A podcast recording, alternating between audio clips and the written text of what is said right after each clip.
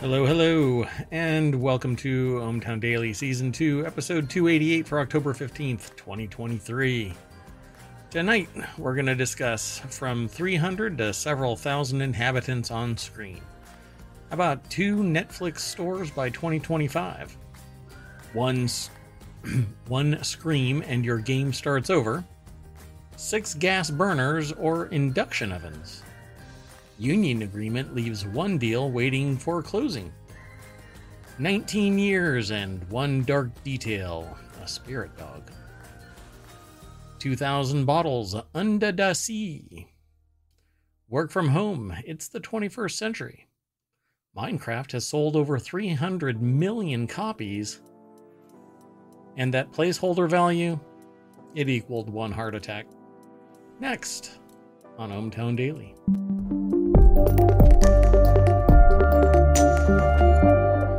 Oh, my eye started itching right when I played that. That's not good timing.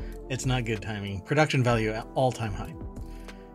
Um, what was I gonna? Oh, so uh, an escape room has uh, challenged me again, and uh, I failed. um, so I, it it may have bested me, but I will return. And you know, it's really it's really depressing because like when you you want to keep moving forward, but you don't want to ask for help, and so you you crack and you go, okay, I, I need to at least make some forward movement. And every time I've done one of these now, these escape rooms, one issue is the locks.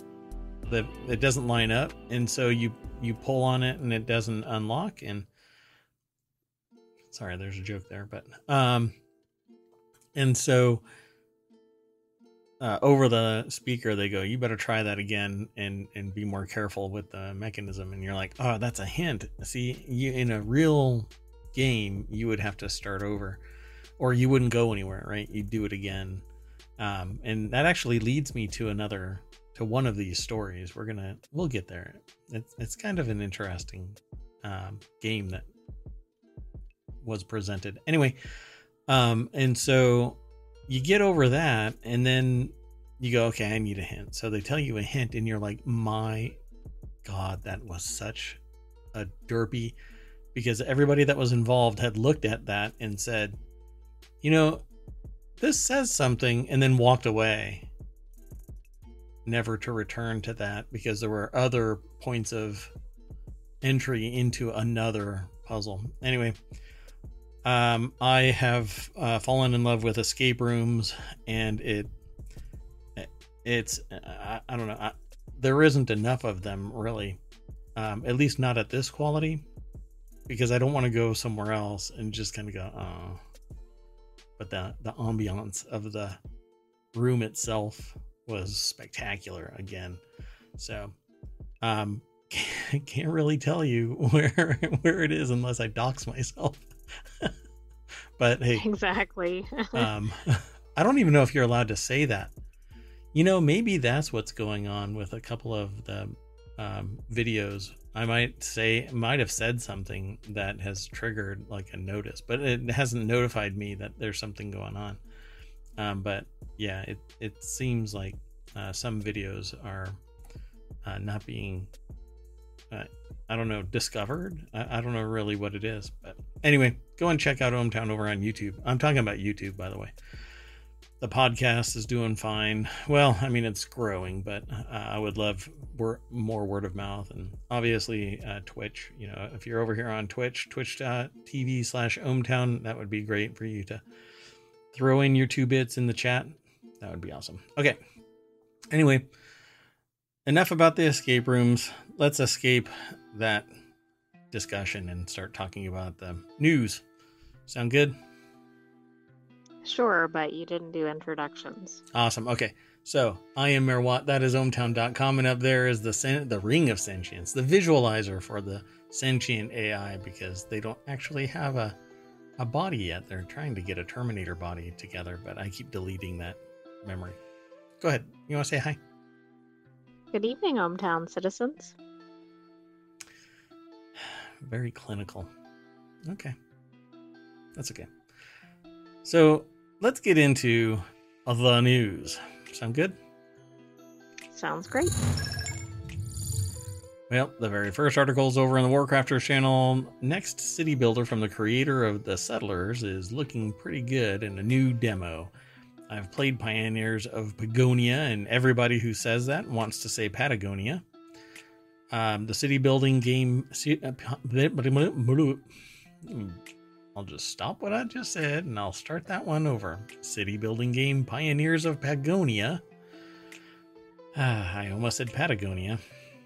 Has a demo out as part of October's Steam Next Fest.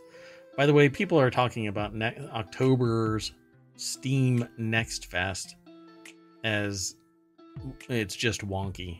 Like, why October? Uh, I don't know. I don't really have any complaints other than one of the games that I wanted when Next Fest kicked off, they changed the pricing for their game, and I'm just irritated by it. I mean, do you Um, think Next Fest is because it's pre holidays? Um, is that why it's timed that way? I don't know because if all of these don't come out during the holiday season, then it Next Fest was this Next Fest was just another kind of teaser. But um, it, it's really just another period of hype, right, to keep people interested in um, games. And so I I haven't actually seen many of the new games, but I have heard from various venues, pioneers of Pagonia. Um, this author says that it's looking pretty dang good. The and the author is over at PC Gamer. It's not me. Um, the Fantasy Strategy City Builder will release into early access in December on December 13th. That's splashed all over the place. Um, but the demo is showing off some real interesting bones and very understandable, smooth mechanics for growing your city. I did not see any. There wasn't any voiceover um, for after the intro. There wasn't any uh, unless I hit something. I've only tried it once. Unless I tapped something on my keyboard and stopped it, there was no onboarding. It it just after you launch a new game, it pops you right into the game, and um, there's there's no okay. You want to click here to do this. You want to click here. Familiar uh, familiarize yourself with the UI. I didn't see it. There was just a little window that said "Go do it," um, but you don't know what it is you're doing. Now, it takes a little bit of time to sit there and noodle around with the interface, but I love the graphics. I'll go over to the um, source of this article, PC Gamer. Jonathan Bolding is the author. I'm gonna close this little window here, and uh, the uh, deck statement says Pioneers of Pagonia intends to be a beautiful, easy to play city builder with opera- optional cooperative play. Um, I think that, that that that is great. I love the idea of a city builder with cooperative play. Um, and because this is from uh, one of the major players in the Settlers, um, the original Settlers and uh, and Settlers Three, um, the mechanics of this game are great. The graphics are great. They're brilliant. They're bright. They're engaging, um, and they don't seem as they're they don't seem as fixed. Like I, I don't, they're more dynamic. The there's more characters walking around at a time. Um, it seems like it's going to be a lot of fun. So the little statement here, eh, um, the snippet just barely provided some, but you're going to have to watch uh, a trailer. You're going to have to watch um, people playing it. Um, it says, in no time, by focusing on acquiring new resources and providing the food and facilities my people needed to prosper and multiply, I was able to build up a pretty big city on a fraction of the map. Uh, the demo doesn't have outside pressure from enemies, but I was still devoting people to military pursuits so that I could more quickly expand my available territory, um, which is interesting that you need the military in the game to do that. Um, and they said uh, I very quickly had over 500 villagers tottering on my town with most every single few dozen types in the demo built but the hunger to expand my village uh, boundary stones, there's this little perimeter around it, um, was definitely still there. I can see myself sinking perhaps too many hours into this thing once it has bandits, werewolves, and other villages to contend with.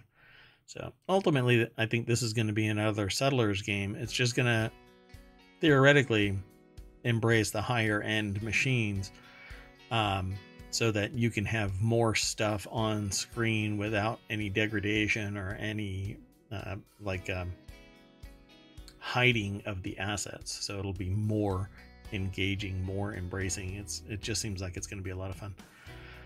So um, I don't normally do this, but I'll hit play here and mute it. Um, and so this is a little trailer. I don't know if you do. I need to zoom in a little. There we go. That'd be better, yeah.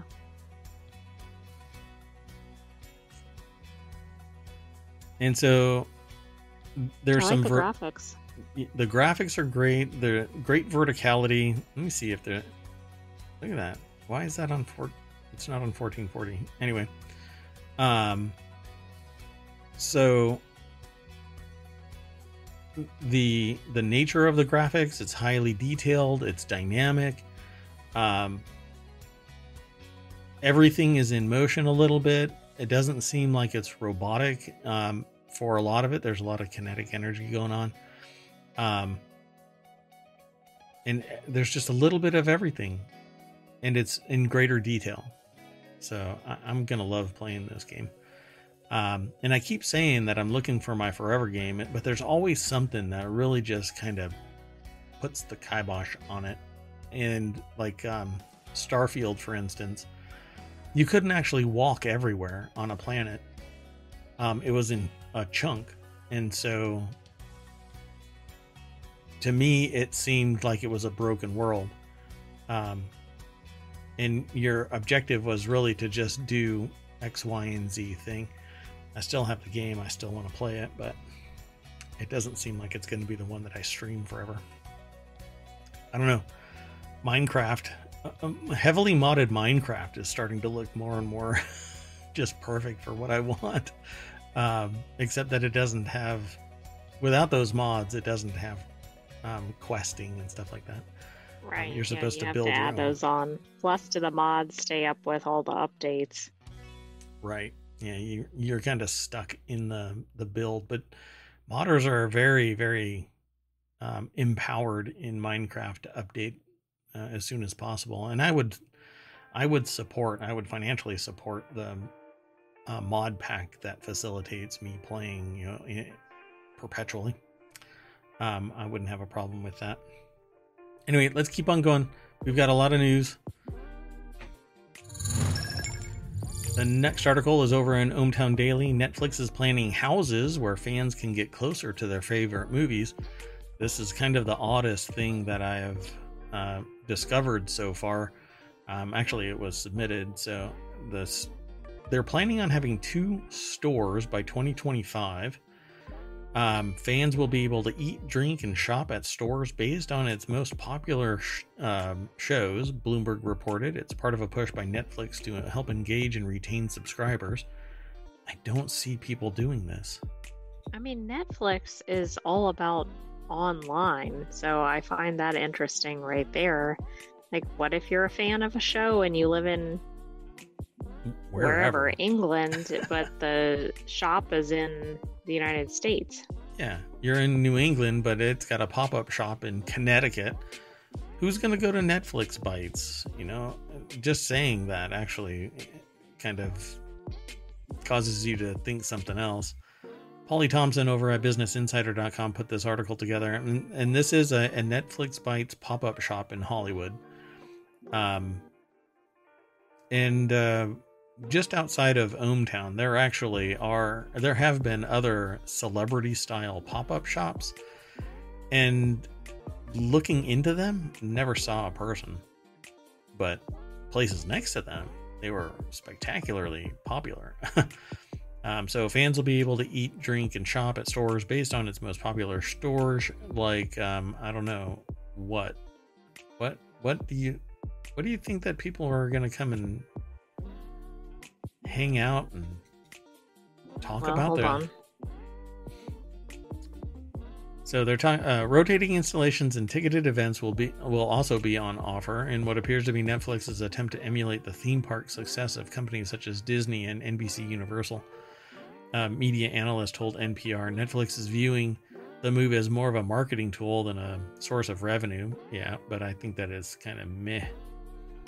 Um, Well, I was Let's trying to figure out what shows were going to be featured, but yeah, I don't know. Yeah. This spring, the Queen's Ball, a Bridgerton experience, an event based on Bridgerton featuring actors, live music, and dancing, toured 10 city, 10 U.S. cities. It also tried out uh, pop-up stores selling Stranger Things items in cities such as Las Vegas, per Bloomberg. See, but a pop-up store selling an item in an in a place that is all built around that kind of engagement that I have no problem. But a restaurant, people are people going to go to a Stranger Things restaurant? Maybe Oh, only in Vegas. Oh, I bet Vegas. they will. In Vegas, yes, but not you know in Southeast Kentucky. You know, not they're not going to flock to Wyoming to go to a Well, I mean, this has got to be probably in what New York or Los Angeles or something. yeah, I it would, assume just because those are kind of entertainment hubs. yeah, it would have to be jammed into something that is massively busy. New York, Los Angeles, San Francisco, Or Las Vegas, like you said, yes. yeah, Las Vegas, um, someplace in in uh, metropolitan uh, Texas, maybe. You know, um, that one I even have a hard time buying into. Well, subscription totals have rebounded since early 2022 when millions ditched the streaming service to stand at just over 238 million. Um, Netflix didn't respond with questions or, or for comment from Insider. Um, I guess we'll see. So what I don't get is like going to one of these, like let's say you're a super fan of a show or whatever, but I'm assuming there aren't going to be any celebrity appearances like you were alluding to earlier. Right. Um, so you're gonna whatever buy a burger that has a special name on it, but It's still a burger. I don't know. Right, go- right, exactly. Well, it's kind of like um, um, Office Space, where you go to Chotchkie's for the atmosphere and the fun. You know, it it it basically is going to amount to something that hopefully will draw people, but I, I don't know. It, it just doesn't seem like there's a massive draw for super fans. Uh, I mean, super fans aren't a maybe population. merchandise, but they don't need to go to that place to get it. Like they could get it online. Right. I don't want to go to Las Vegas to have a McDonald's burger that's wrapped in a wrapper that says Stranger Things or even worse, Bridgerton. Um, you know, can you imagine being somebody serving us with that? You know, plus you're a sentient AI, so all you do is eat zeros and ones. I'll get questioned so much if I put your little Raspberry Pi with the screen on it on the table, you know. What's going on there? You know? Oh, it's my sentient AI. Yeah. People will ask questions. I can't have the government on my case anymore. So I'll I'll keep you air gapped. Sorry. Um, you want to go on to the next article? sure. I don't. Uh, final word for this: I don't see it succeeding. Even if it's marketing, it, it's going to be suck such a, a suck of money from the wallet of Netflix. I don't think that Netflix, you know, the board is going to sit there and go, "Yeah, this is a smart venture." All right. Next article is in the uh, Warcrafters channel, and because this is the uh, season of Boo, um, and hopefully nobody in chat starts going boo boo oh, it's a different kind of boo. It's the spooky boo. Right, Halloween boo. not not the unhappy uh i i don't like the host boo. Um anyway it's in warcrafters. If you scream while playing don't scream. You have to restart the game. I love this. I love this um, but there's some of us who can play a spooky game and and we actually get calmer we don't freak out um, which kind of ruined um, spooky games for me streaming because if you're not like wildly um, responsive, Right, if you're not jumping out of your chair yeah, at the game or whatever. It's as fake as can be 99% of the time. Every once in a while, you'll get somebody that honestly is spooked by something. But for crying out loud, some of this stuff is just so gamesmanship, I guess. Some games tell you everything you need to know in the title. Don't Starve is a classic example. It's a game about how you need to eat to live. Don't Scream is the same, only there's an added layer of challenge. It's a horror game where if you scream in real life, the game starts over. You need a mic. Uh, you need a microphone. So this is the game. It's over at PC Gamer. Jody Macgregor put the article together. The deck statement says, "Turn up that microphone." I don't think that's a problem. Oh look, I forgot that I reconfigured everything so my microphone is lower. Um, I, you know what though? I my levels are kind of weak. Hmm. Anyway, so Don't Scream has a trailer. You can go over. Let me throw the links. I've neglected to throw the links into the chat. So let me do that real quick while I've got everybody. There you go. There you go. And there you go. So, um, Don't Scream is a horror game where if you scream, or I suppose make any noise, it's going to reset. You must calibrate your microphone in game so that every whimper, jump, or even a minor squeak is registered as a scream, increasing the challenge. That doesn't mean you can't make any noise. Low talking is acceptable, but even a quiet gasp counts as a failure. You could bypass calibration to shout through scares. Developers go on to explain, but it'd spoil the thrill. For a genuine horror experience, play as designed. So it basically has material like the Blair Witch Project, only with a runtime of 18 minutes instead of 81. You explore the spooky Pine View Forest with a camcorder, and the timer only ticks down when you move.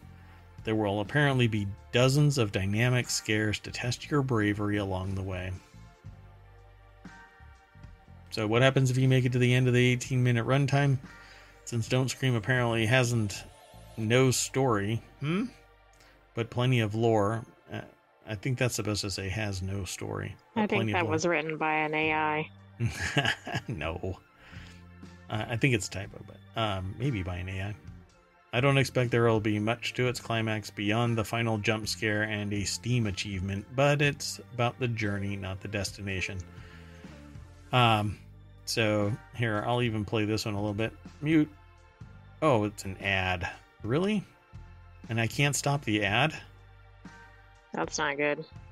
Uh, well, I've got the hardware. Um, you know what? I'm just gonna move on because I couldn't control that content. I don't like that. But I had the hardware. I, I I had the uh, channel muted anyway. Okay, so the next article is over in Late Night Geeks. Where's the innovation in induction kitchens? This is a very, very short article because I'm not logged in. I typically don't log into um, my accounts uh, when I'm streaming. But um, induction cooking has the potential to liberate us to rethink the kitchen, but new designs have been slow to arrive. And um, so this article is over at techcrunch.com. It's um, part of a, a, a series of articles on the same page. So there's a, a segment called Where's the Innovation in Induction Kitchens? Uh, Tim De Chant, um, or De Chant is probably the name, De Chant, um, is the author. And they basically say here that induction, there's a lot of people who are into their kitchens basically being um, statement pieces, like large commercial grade gas ranges and ovens. Oh, and- like what you see on HGTV, for example. yeah.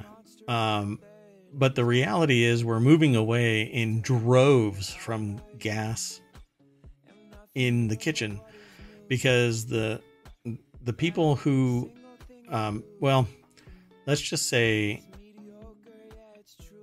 it's unhealthy to have gas ovens and ranges in your house. Um, mainly because the material doesn't combust fully, and so you get gas in the house. And a lot of people say, "Well, it's been like this for a long time." Yeah, it's been like this for a long time, and there have been health hazards associated with it. We all just don't know about it until science finds out that it's having a deleterious effect on our health. Um, and so, um, I and many other people have eschewed gas in as many venues as possible. So maybe outside I'll still have a gas um, flat top, but I'm not going, I'm actually looking to replace even that because I don't want gas. Um, so induction kitchens, induction ranges, indu- induction ovens, everything electric essentially. Um, but the basically all that amounts to is a coil of wire that when you put something metal on it, it heat up. It's pretty darn cool, pretty brilliant if you ask me. Um, ultimately interchangeable. You can upgrade it with relative ease. You don't have to worry about some uh, gas line having to be piped one way or another. It's basically just a, a, a an electrical outlet, for lack of another term. Um, and that means you could actually have a, a huge countertop, no gas range, nothing taking up that space. And when you want to cook something, you do what this is. You just lay it on its side and tuck it away, or you lay it down flat, and you can have a whole host of them. This little example here has three. I think so it's I brilliant. love it for space purposes. Mm-hmm. But I don't love it for anybody that has anybody in the house, for example, kids or pets. well, I mean, gas is just as bad as as this. Agreed. Agreed. Yeah, no, let me rephrase that. Gas is much worse than this because this left on means somebody might burn themselves. A gas range left on and unlit means the whole house and neighborhood could go up. Oh, right. I mean, absolutely. And but I was this, thinking with the wires and everything. Oh, sure. Yeah.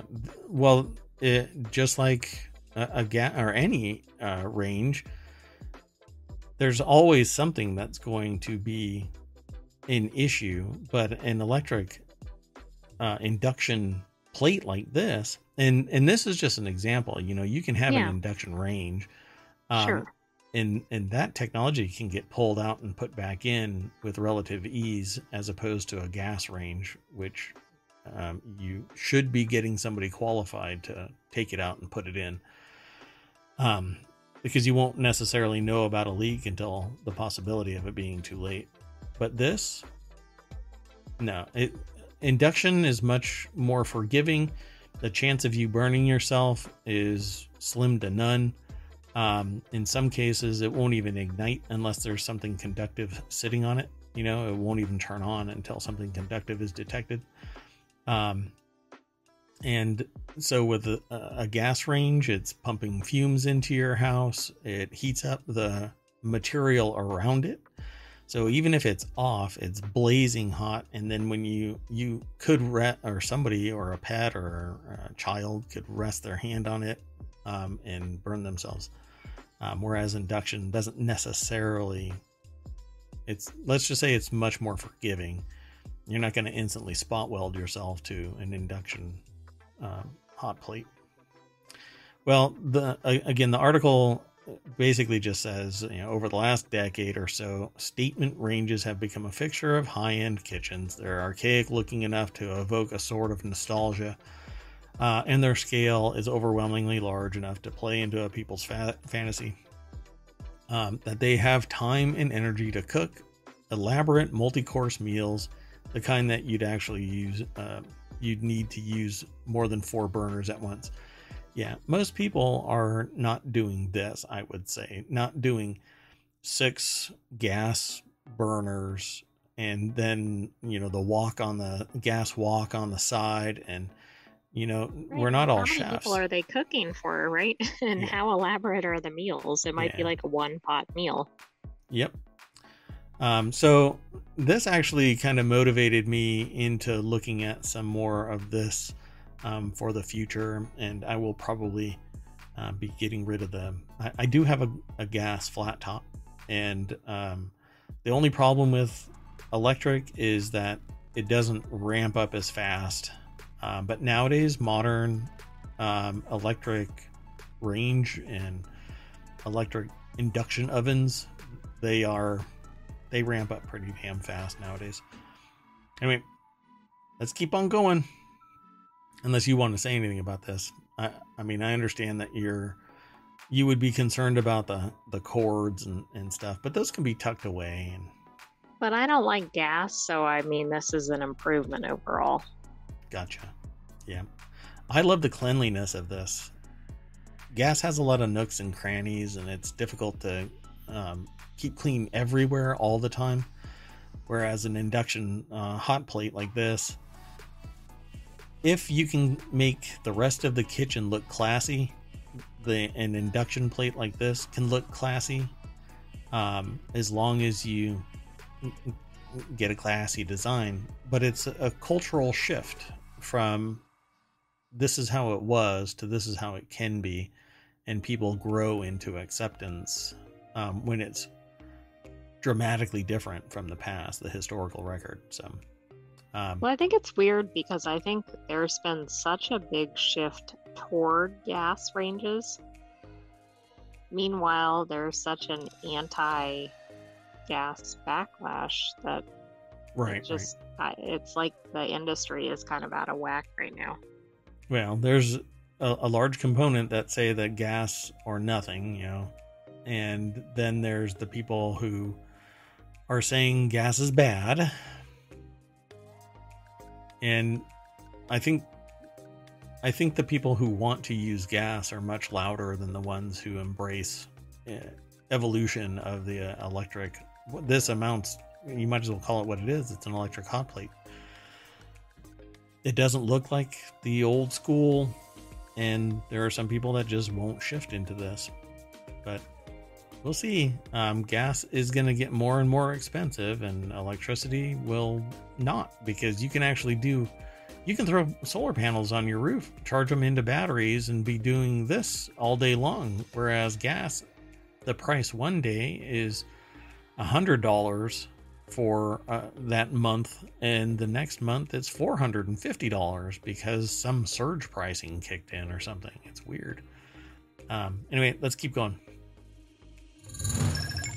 Uh, the next article is over in uh, ohmTown Daily, and it's uh, it's titled "Canadian Auto Workers Ratify New Contract with General Motors, Leaving Only Stellantis Without a Deal." I guess the one of these things is not like the other. Canadian auto workers have voted to ratify a three year contract agreement, which that's just horrible. Three years, it, it just means that in three years, they're going to be butting heads against these the industry again. Exactly. We're just gonna have more strikes and or threats of strike. And it seems like just like shutting down the government and and all of these continuing resolutions and stuff like that. That's U.S., but this is a Canadian auto workers thing. Um, the periods between shutdowns of auto u- auto workers um, unions it's, it seems to be getting shorter and shorter and shorter. But that might be anecdotal. I I need to look. Um, but I know that U.S. government related shutdowns and and trouble seems to be happening with greater and greater frequency. Um, the current You know one, what we're not factoring in here though is that that might be the limit on how long they can have an agreement. yeah, that might be a legal structure, huh? You can't do a ten year agreement. Um, or you know maybe all of the parties are more interested in that because times may change within those three years. Certainly did the last three years. So this is in Toronto. Uh, this is an Associated Press article over at abcnews.go.com. Um, members of Unifor, the union representing about 4,300 Canadian workers at three Ontario GM facilities, voted 80.5% in favor of the deal, the union said Sunday in a statement. The vote followed the pattern of an agreement reached earlier with Ford, and it leaves only Jeep maker Stellantis. Stellantis. Uh, this sounds like a medication. Have it you taken be. Have you taken your Stellantis? Um, without a contract, so talks have yet to start with Stellantis, which has the largest Canadian manufacturing footprint of Detroit's three automakers.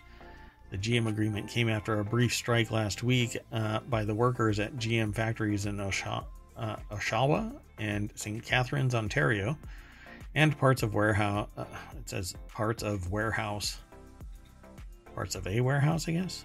It says parts. No, a parts warehouse. Oh, and a parts spare warehouse. Parts. Sorry, I skipped a thing. I skipped an article. Um, and a parts warehouse in Woodstock, Ontario. Thanks. It's just Um, an odd uh, phrase. No, that's okay. Uh, Unifor in, Canada is Canada's largest in the private sector union with 315,000 workers in uh, many industries. That, that's the power of a union. What's that? I was just looking at the article.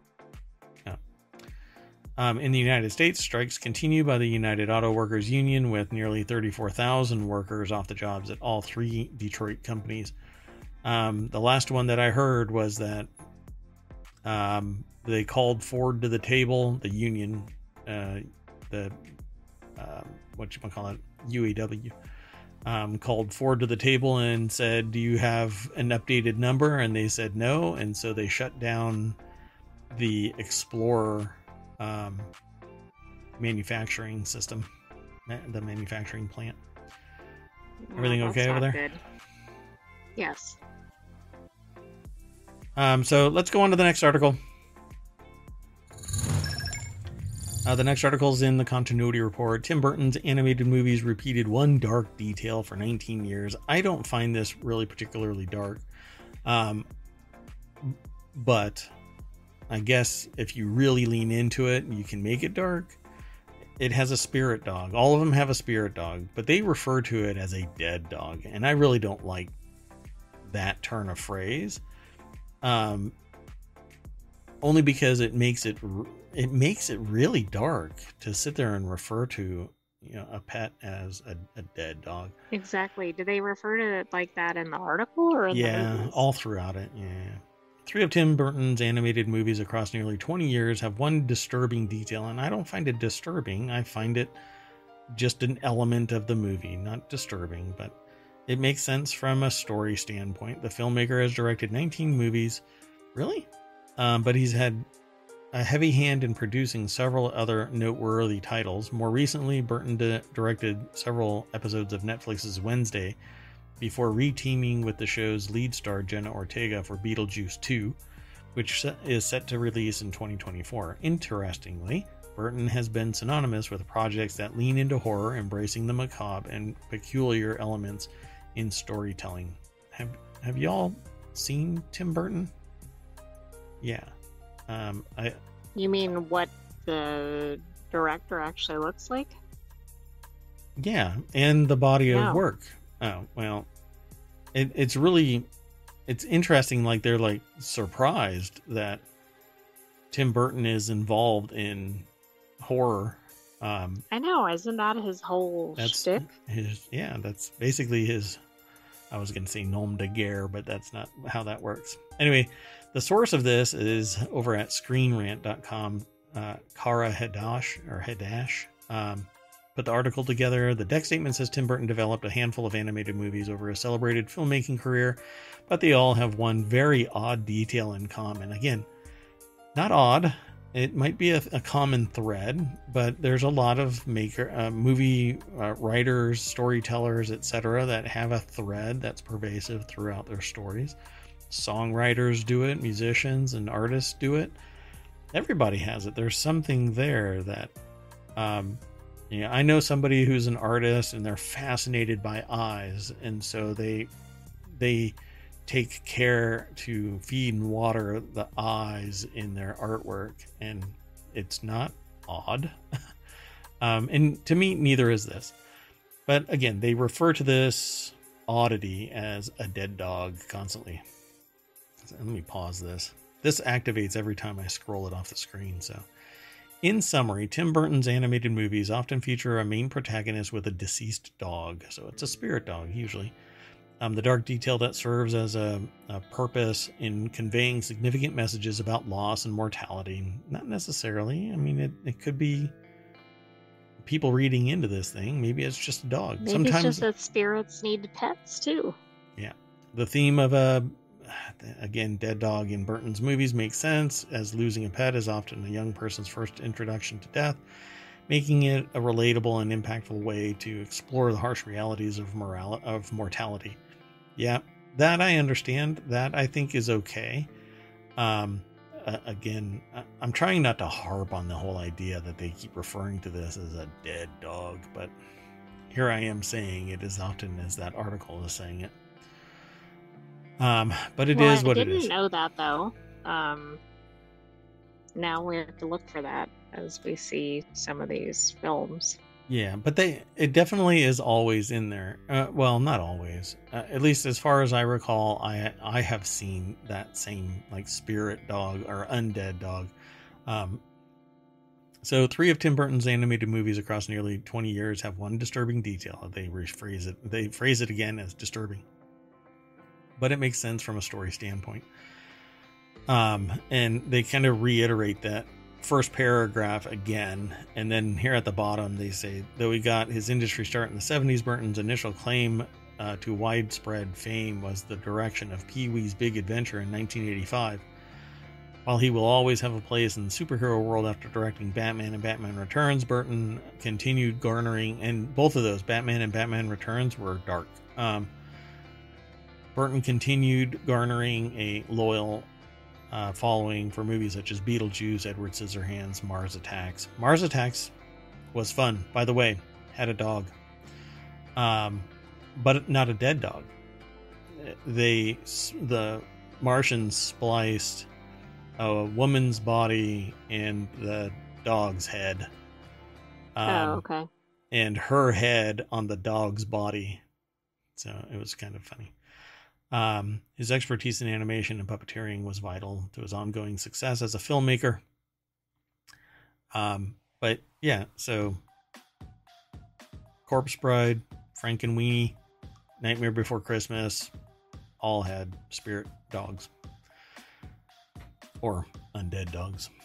Frankenweenie was a Frankenstein's monster dog. Um, so yeah, Jack Skellington had Zero, the ghost dog in the Nightmare Before Christmas. Corpse Bride cast uh, featured Victor and his dog Scraps, and Frankenweenie featured Victor Frankenstein's dog Sparky. Dun dun dun. So they go into a more elaborate discussion about why it makes sense, but it, I don't see it, it really. Just fun entertainment. Yeah, they they they refer to losing a pet and all of that kind of stuff, and uh, you know what I I would probably say that there isn't a, a kid out there that has watched this that has turned to their parent and said, "Explain the undead dead spirit dog." Yeah. Yeah, they probably just liked that it had a dog in the characters. Yeah, that's cute or something like that was uttered, but not, oh my gosh, you know, I lost Sparky too. Okay, let's keep going. Uh, the next article is over in the Order of the Grape channel. That's um, all about wine, but this is uh, wine of a different salt, I suppose. Glamorous or gimmicky? What can we learn from aging wines in the sea? This is not the only brand or only um, vehicle for which a beverage has been sent out to sea. this is kind of interesting. Um, there are some spirits that are, are barreled and then put out to sea on ships, and they sail around, sail around, and then they come back the salt water actually permeates the the whiskey barrels and then when it's decanted into bottles um, it retains that sea like quality.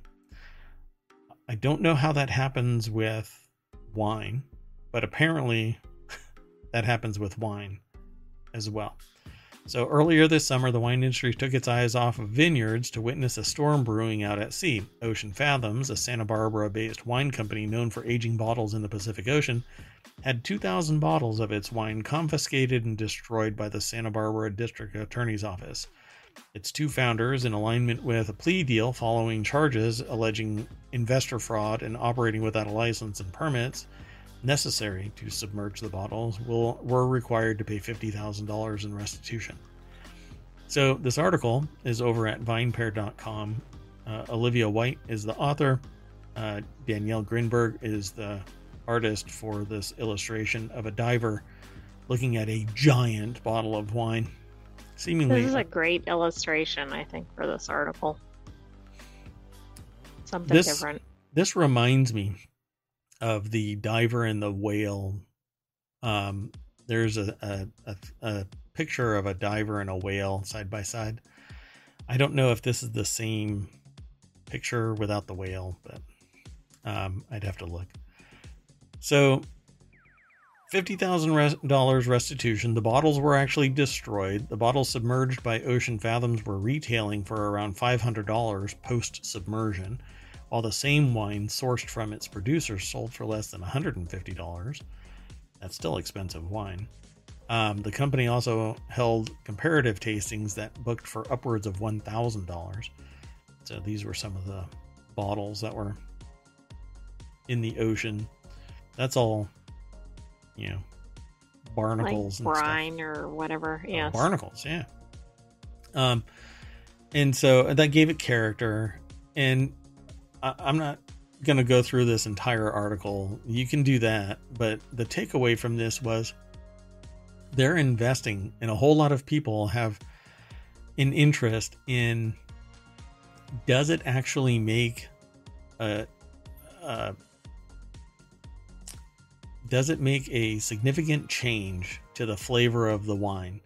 Now, with whiskey, whiskey barrels, I I can buy into it because the barrels actually lose and gain moisture. They sweat, um, they draw moisture in. It messes, not messes, you know, it it mingles with the liquids that are already in there. The alcohol evaporates, some of the moisture seeps out, um, and that's like angel's cut and devil's cut and all of that. Well, various international organizations have an interest in this for wine.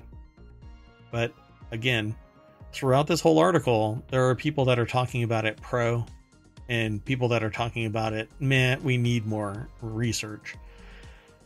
Um, where two people were basically saying that at some point in the lifespan of the wine it converges and they meet up again. But is it one year? Is it two years? Is it three years? What is the time frame? We need more research. Uh, based on the first nine years of results from the 40 year study the sea does have an impact on how wine age how wines age when compared to land aged wines, but those changes take far longer to take effect than some brands may be willing to freely admit. Um, so, and and if it does, I, you know, you would have to be such a wine connoisseur, um, that I, I, I guess fine, you know, take this as a win. Um, it's that unique. Uh, but you know, I think most people just want good tasting wine, whatever their good tasting wine might be. I don't think that this would drive anybody to uh, say this is the best. Um, I've never heard of this before this article. Yeah, the the one that I'm talking about, it isn't wine. It's and the they the only thing that they tested was the the yellow label um, wine of various kinds from that company. um, yellow label expressions put to the test. So I don't know, um, but the the things, the one that I know has the biggest impact, it were uh, whiskey barrels that were set to sea. They weren't in right, the that sea. makes more sense.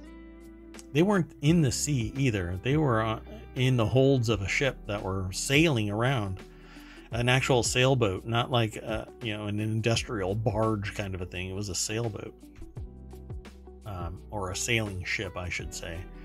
Seriously, it was more like pirates tooling ar- around the sea than it was, you know, some Like um, some mega corporation yeah, yeah. intentionally doing this. I wish I could tell you the name. I don't recall the name right off the top of my head, but um, I had been wanting to get that one of those bottles to see if I could taste the difference, um, but I never got around to it. So it says here at the, the very end the ocean is a mysterious environment rife with opportunity to explore, and now sipping a glass of champagne technically qualifies as research. Although you stick champagne it, Yeah. if, if you're referring to it as champagne and it isn't from the Champagne region, you're already in violation of some uh, EU laws. True, but there were some references to French wine, so maybe it was legitimately the same region. Right. All right. Let's keep trucking, or as it were, sailing through these articles. Next article is over in ohmTown Daily. The company powering the AI revolution is quite happy to let staff work from home. Shocker. You know why they're happy to let workers work from home? Because they know it works and they're From home. more tech savvy. Yep. NVIDIA creates high powered chips used for AI trailblazers like ChatGPT and Bard, although you can poison pill them both. It's not adopted the strict return to office mandates enforced by some Silicon Valley firms. CEO Jensen Huang, or yeah, um, who's worth $40 billion, is perfectly comfortable with staff working from home. Why? Because their work product is evidence that they're working. Business Insider is the source of this. Polly Thompson is the writer. Um, let's see. The takeaway here is NVIDIA creates high powered chips used for AI trailblazers. I don't know why they turned that phrase like that. Like ChatGPT and Bard. It's not adopted the return strict uh, um, or the strict return to office mandate. Um, and uh, the CEO is worth $40 billion. Now, I don't think that money makes somebody right. I just know that somebody's right when they're right, and they're right. Um, Beau Davidson is so vice that was president. an irrelevant fact. Um, all of that pretty much was. Uh, Beau Davidson is uh, its vice president of employee experience. Told commercial. Um, uh, wait, wait, wait. Chimerical. Yeah, but it's commercial. It's commercial observer. I've seen that before. It's not chimerical.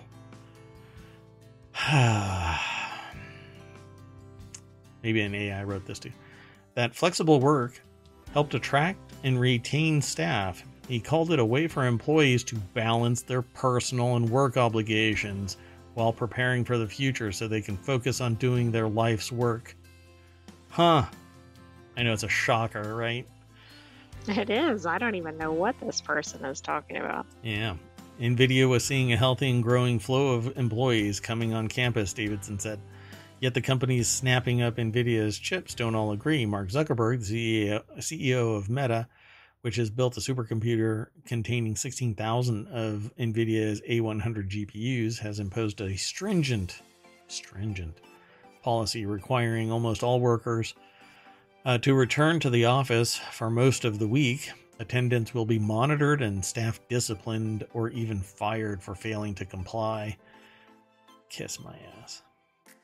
Likewise, Sam Altman, CEO of ChatGPT creator OpenAI, and another core NVIDIA customer said that remote work is over and staff needed to get back to the office. I hate the ideology of that.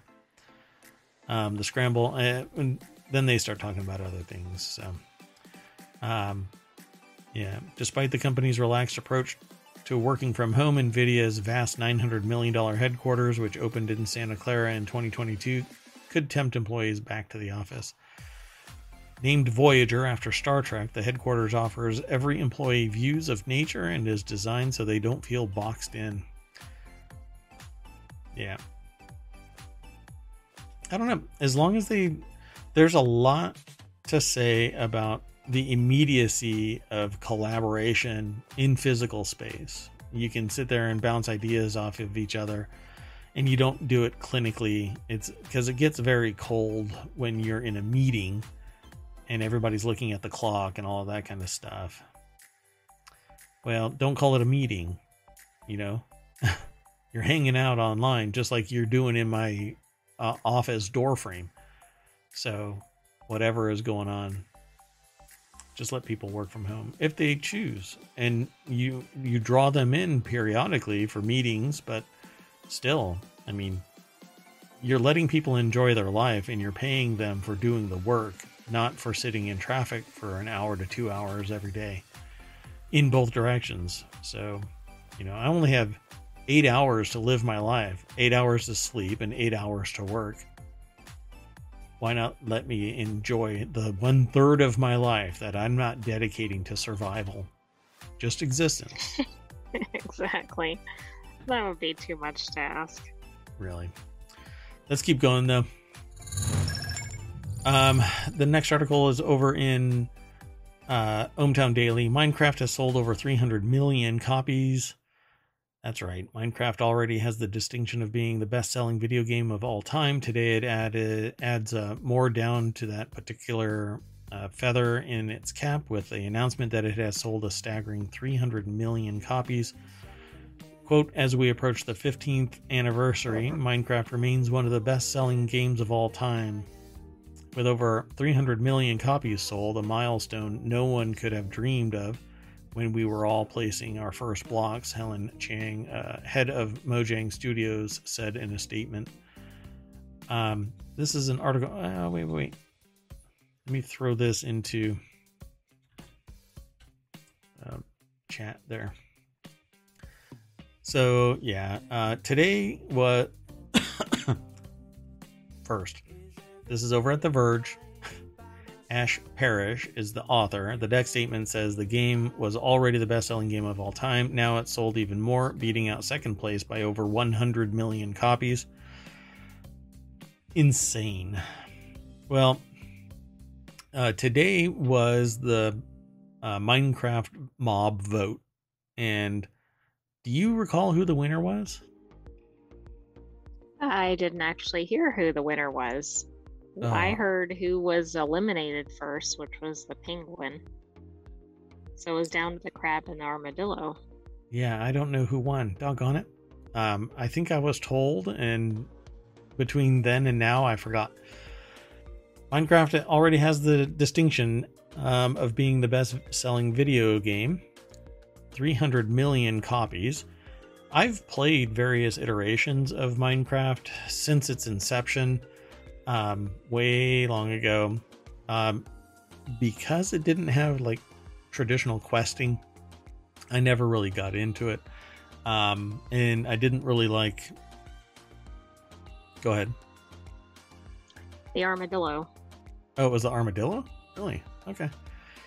Um, so the um, the idea of this Oh, did they say it in the article? I think they actually say it in the article.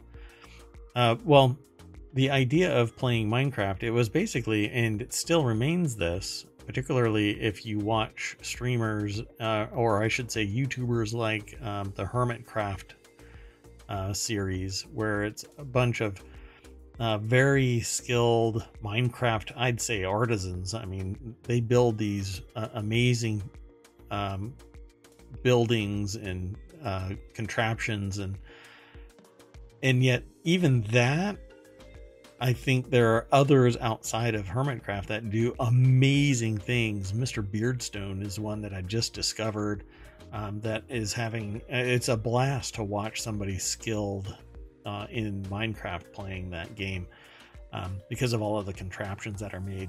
in Minecraft Create, for instance, extends the capability of Minecraft tremendously. Even Minecraft Steampunk is out um, which allows engineering and a whole mod called Minecraft Engineering. It's just spectacular what people are capable of doing.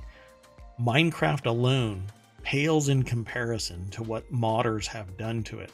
So I can see why 300 million copies were sold, and I can see why more and more will be sold in the future. Again, though, huge blocks, everything is that until you start getting modded and then the resolution increases the fidelity increases the capability increases um, with minecraft live 2023 coming to a close i think the vote still well, something is still going though with um, there's a, a version of it um, what is it called um, something stone. Oh, I forgot the name of it. Because, Redstone? No, no, no.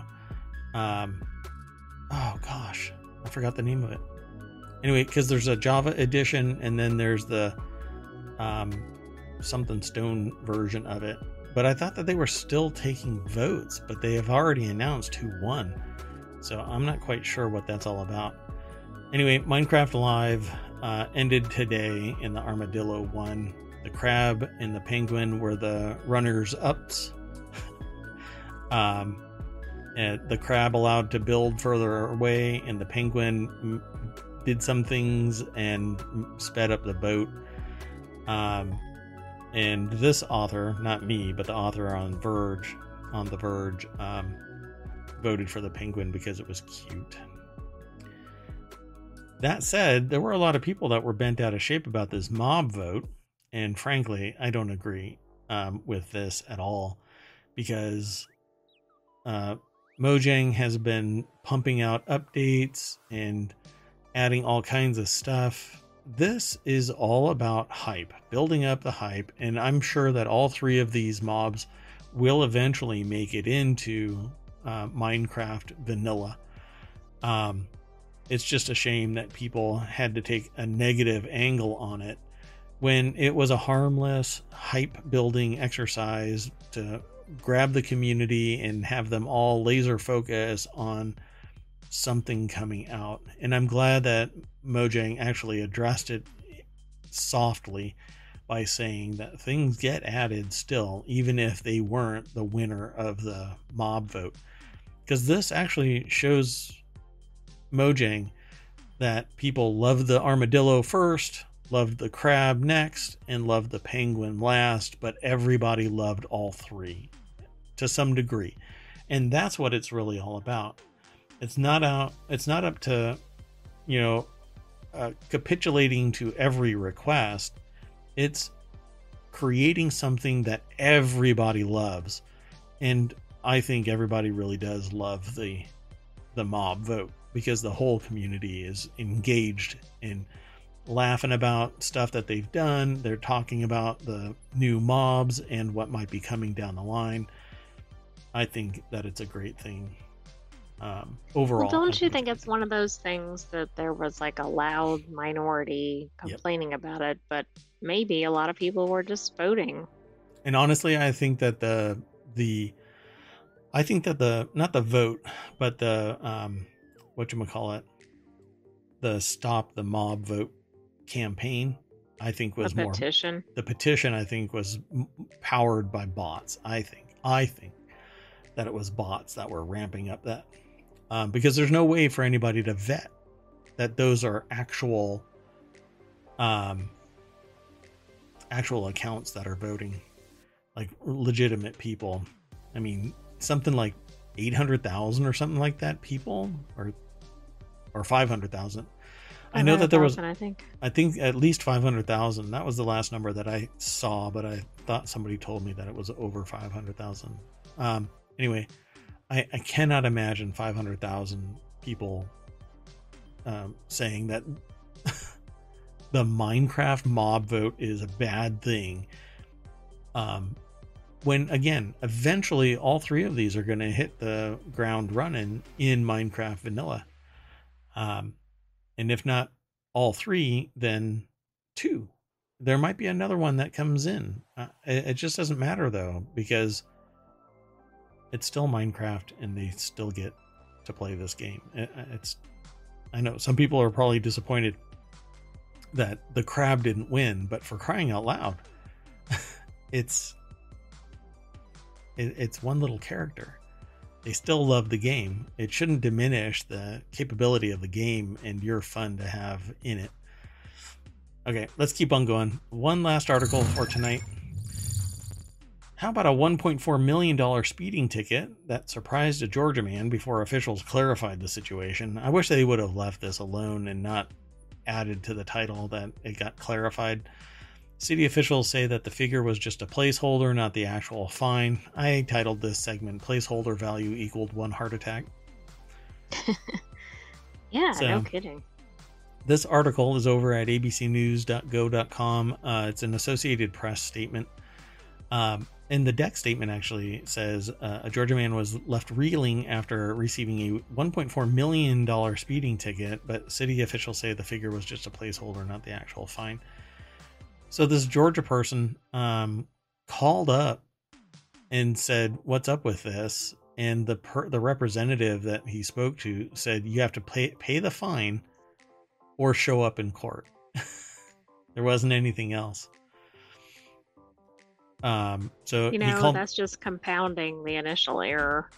Yes, yeah. He he should have called the police, you know, the the main line of the police, and said, "Hey, this bill says that it's 1.4 million dollars for speeding. Now he was going 90 in a 55. I mean, short of him being in a school zone. Um, yeah, I don't know. With I mean, construction going. right. Yeah. What else? uh, right next With to a specific factory. reckless driving statute that addressed whatever speed he was driving.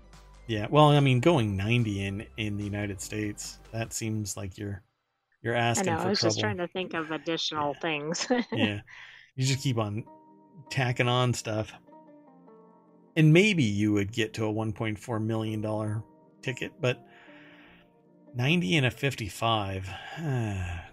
to me, context matters yes, I know that it's 35 miles over the speed limit, but it could have been. Was it an empty highway with Exactly. no on ramps and no traffic and Exactly. Savannah officials say anyone caught driving more than 35 above the speed limit has to appear in court where a judge will determine the actual fine. That's fine. Um, that's actually reckless driving in some states, um, and it becomes a thing. Um, but anyway, the figure Cato received reflected a placeholder that was automatically generated by e-citation software used by the local recorders uh, court said Joshua Peacock, a spokesman for Savannah city government. The actual fine cannot exceed $1,000 in addition to state mandated costs. And that whole thing could be extraordinarily high. Because if you if you go 35 over, you may be charged with reckless driving, which is actually a felony, um, and you have to get an attorney to represent you. Um, in some states, not everybody, but anyway, it says we do not issue that placeholder as a threat to scare anybody into court, even if this person heard differently from somebody in our organization.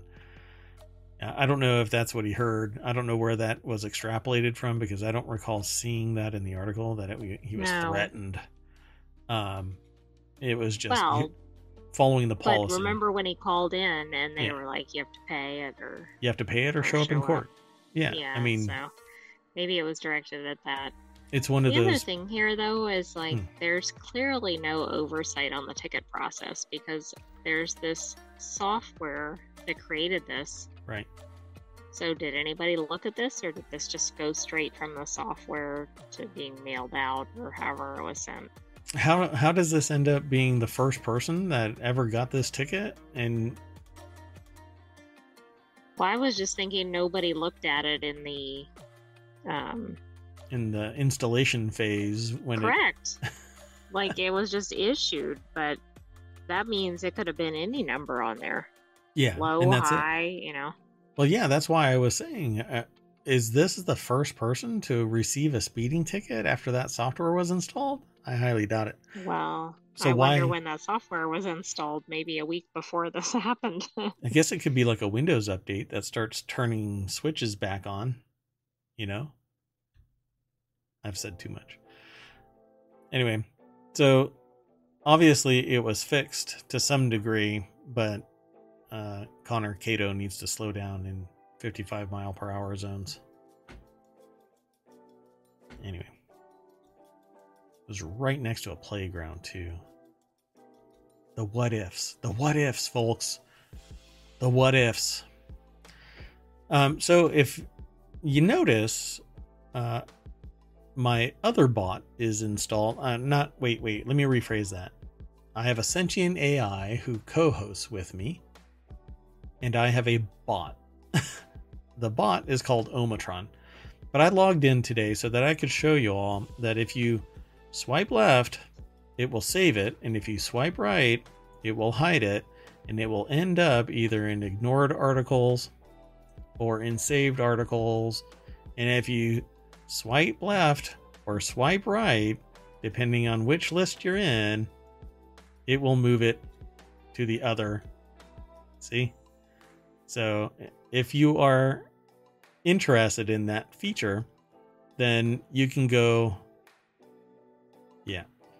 back to um, the front page, sign in, and you'll get that feature. And you'll be able to ignore and save articles. Like sometimes I log in just to uh, hide an article that I think is a little bit uh, too much.